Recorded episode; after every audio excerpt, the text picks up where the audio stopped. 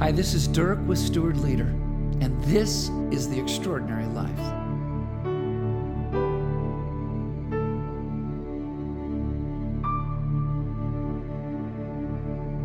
I was driving through downtown Portland, heading to the airport at about 9 p.m. one night, ready for the red eye back to West Michigan.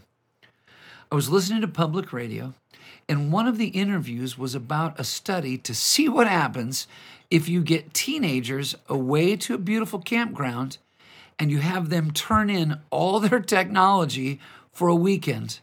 Now, this won't surprise you. Some of the students did not make it through the weekend and they had to go home. And this doesn't even seem amazing, yet the folks in the interview seemed astonished at their results. There, believe it or not, was that students talked more to each other. Students listened to each other better. Students learned to look at each other face to face. The interpersonal communications percentages shot through the roof, and students developed friendships in ways they never had before. Now, thanks to our technology, we can engage with anyone in the world within a few seconds. Yet we are lonelier as a community than ever before. When we can choose to answer texts whenever we feel like it or hide behind screens to build a persona for ourselves, we lose the essential art of relationship building. In cultures with communication at our fingertips and the sound of our voices engaged in all kinds of technology, still t- statistics are showing that many cultures have never been more isolated or more lonely. As advanced as we get, we cannot eliminate the need we have for authentic relationships. In his effort to communicate the quest for a life that is meaningful, the teacher paints a picture for us of the importance of relationships and friendships in the book of Ecclesiastes. He says this Two are better than one because they have a good return for their labor. If either of them falls down, one can help the other up. But pity anyone who falls and has no one to help them up. Also, if two lie down together, they will keep warm. But how can one keep warm alone? Though one may be overpowered, two can defend themselves. A cord of three strands is not quickly broken. Solomon has offered a bleak picture for the possibilities of life under the sun. And yet, here he speaks of the power and the necessity of friendship in a world that can be can, that can easily spin out of control. So what do his words mean for us today? And how can we apply them to our lives? Well, here are a few action steps concerning friendship and relationships and connection for folks like us. Number one, recognize in a new way that you are created in the image and likeness of the God who is relationship. The us and the our in Genesis 1 gives us a picture of the relationship of God, the relationship of the Father, Son, and the Holy Spirit. You have been created by the relationship for relationships. Number two, thank God for the good friends throughout your journey. Whether they were good friends or best friends, they were gifts from God. So thank Him for that. Number three, write a note today to at least one of your friends throughout the journey.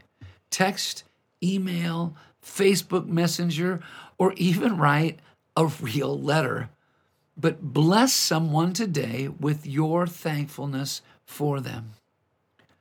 Live out the word pictures given to us by Solomon.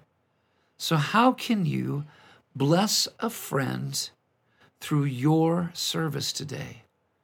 How can you encourage and lift up a friend today? How can you physically care for a friend today? How can you give a friend the warmth of your grace and your affirmation?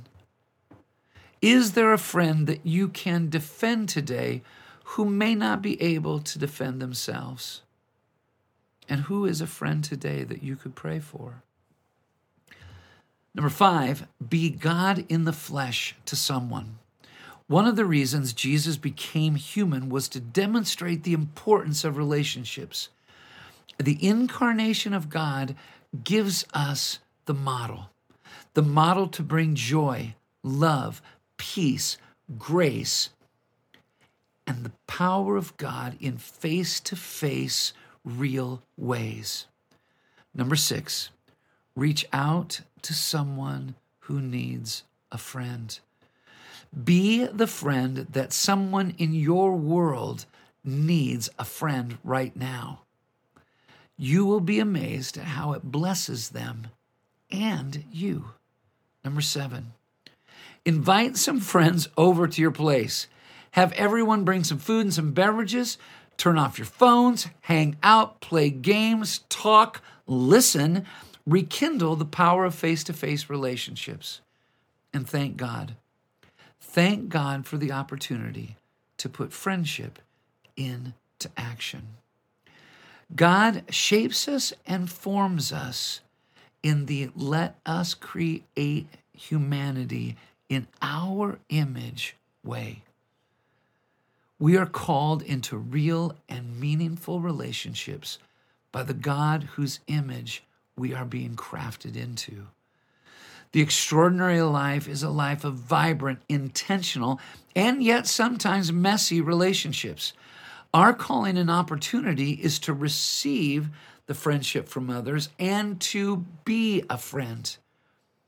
It is the model of the love that God lavishes on us and the holistic salvation He has blessed us with. So consider your relationships. Which ones can you rekindle? Which ones can you celebrate in new and vibrant ways? In which ones can you become even a better friend? So, as you consider being a friend and building new and more powerful and more vital friendships, a great place to start today can be the steward's prayer. Lord, what do you want me to do today with all you have trusted me with to honor you and to advance your kingdom? God bless you as you strive to live the extraordinary life.